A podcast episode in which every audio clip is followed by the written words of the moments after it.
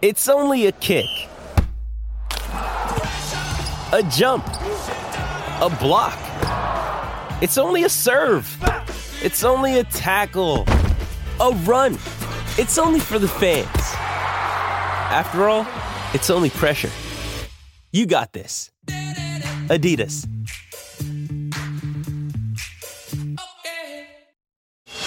Turn up the volume. We're crossing live to the sports desk. What's fresh? What's making waves? Let's find out. Yes, welcome to the Sports Desk and Smithy. Along with everything else that's been happening over the weekend, there's just been so many other great results uh, for New Zealand athletes that we haven't touched on yet. One, the Beach Ferns are New Zealand Tour and New Zealand Open champions after taking the final New Zealand Beach Tour uh, Premier final with a 2 1 win over Olivia McDonald and Elena Chacon, Chacon at Mount Maunganui yesterday. Beach Ferns Shaunna Polley and Ellie Zeimann were up against the Americans. They once again showed why they've been impossible to separate through this series with another final that went down to the wire. The Beach Ferns opened with controlled accuracy, taking a 5 1 lead early, despite all servers taking some time to find their range. McDonald and Chacon found their rhythm in the second set, steadily building a lead with McDonald blocking Polley to go up 9 5, then making a soft touch to go up 11 6. Zeimann and Polley came out firing in the third, racing to 5 1, then 7 1, when Polley found open sand with a well placed shot before tipping a shot over McDonald to get to 8 3.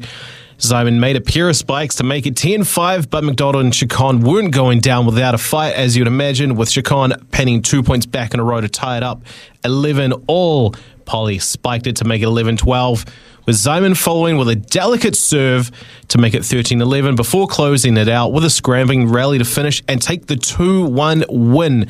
They won the first set 21 18, lost the second set 14 21, and won the third 15 11. Some good beach volleyball action down in the Mount Smithy. I think called too by uh, Lavina Good. She was doing the broadcasting for that, so she'll have enjoyed that. Um, what about, um, as, as we was talking, I should just say that um, Scotty Scheffler's doing the best walk in golf. Well, not quite because it's not a major, but he's five shots clear walking to the 18th green, put it that way.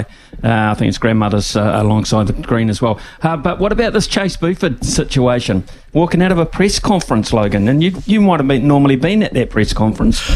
I laughed at that when I saw that clip, Smithy, because there was one Mark Hinton asked asking that question, a very highly respected uh, basketball writer, as we all know, and I think it was very fair. If you keep shipping in on on that and saying, look, you know, maybe the Breakers got away with too much physicality.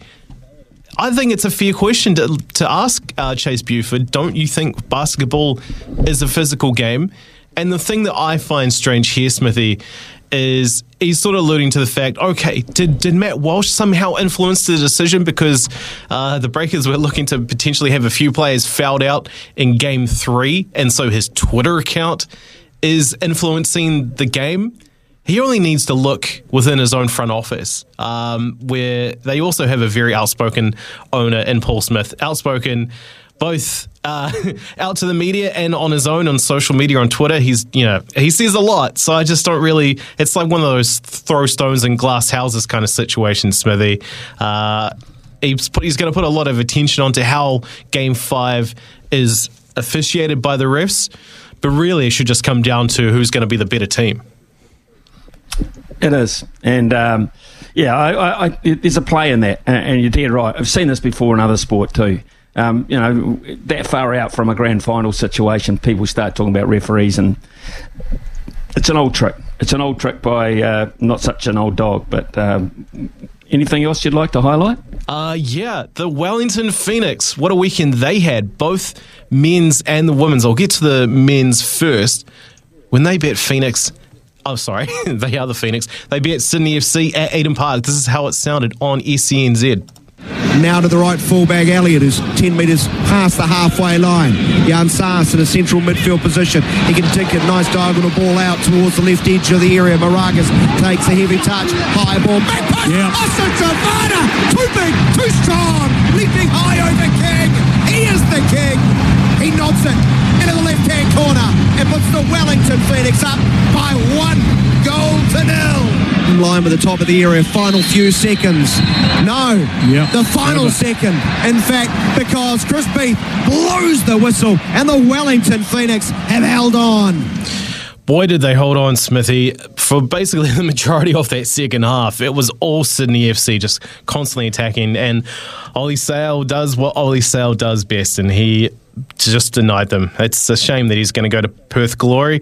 So they beat Sydney FC, and the previous day, so they completed the double because the Wellington Women's Phoenix also beat Sydney FC 1 0 on the road thanks to Kate Taylor. So it was a bit of a bottom of the table win against the top of the table.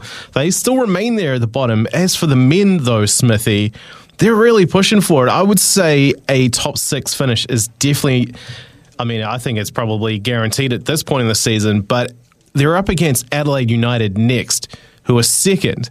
They're only three points behind them, so there's one win. And there's every piece of chance. They, they're not going to catch Melbourne City, probably. They're just too far ahead. But they could finish in the top two. That's just how good the Phoenix have been this season, Smithy. Yeah, amazing story. Absolutely amazing story, mate.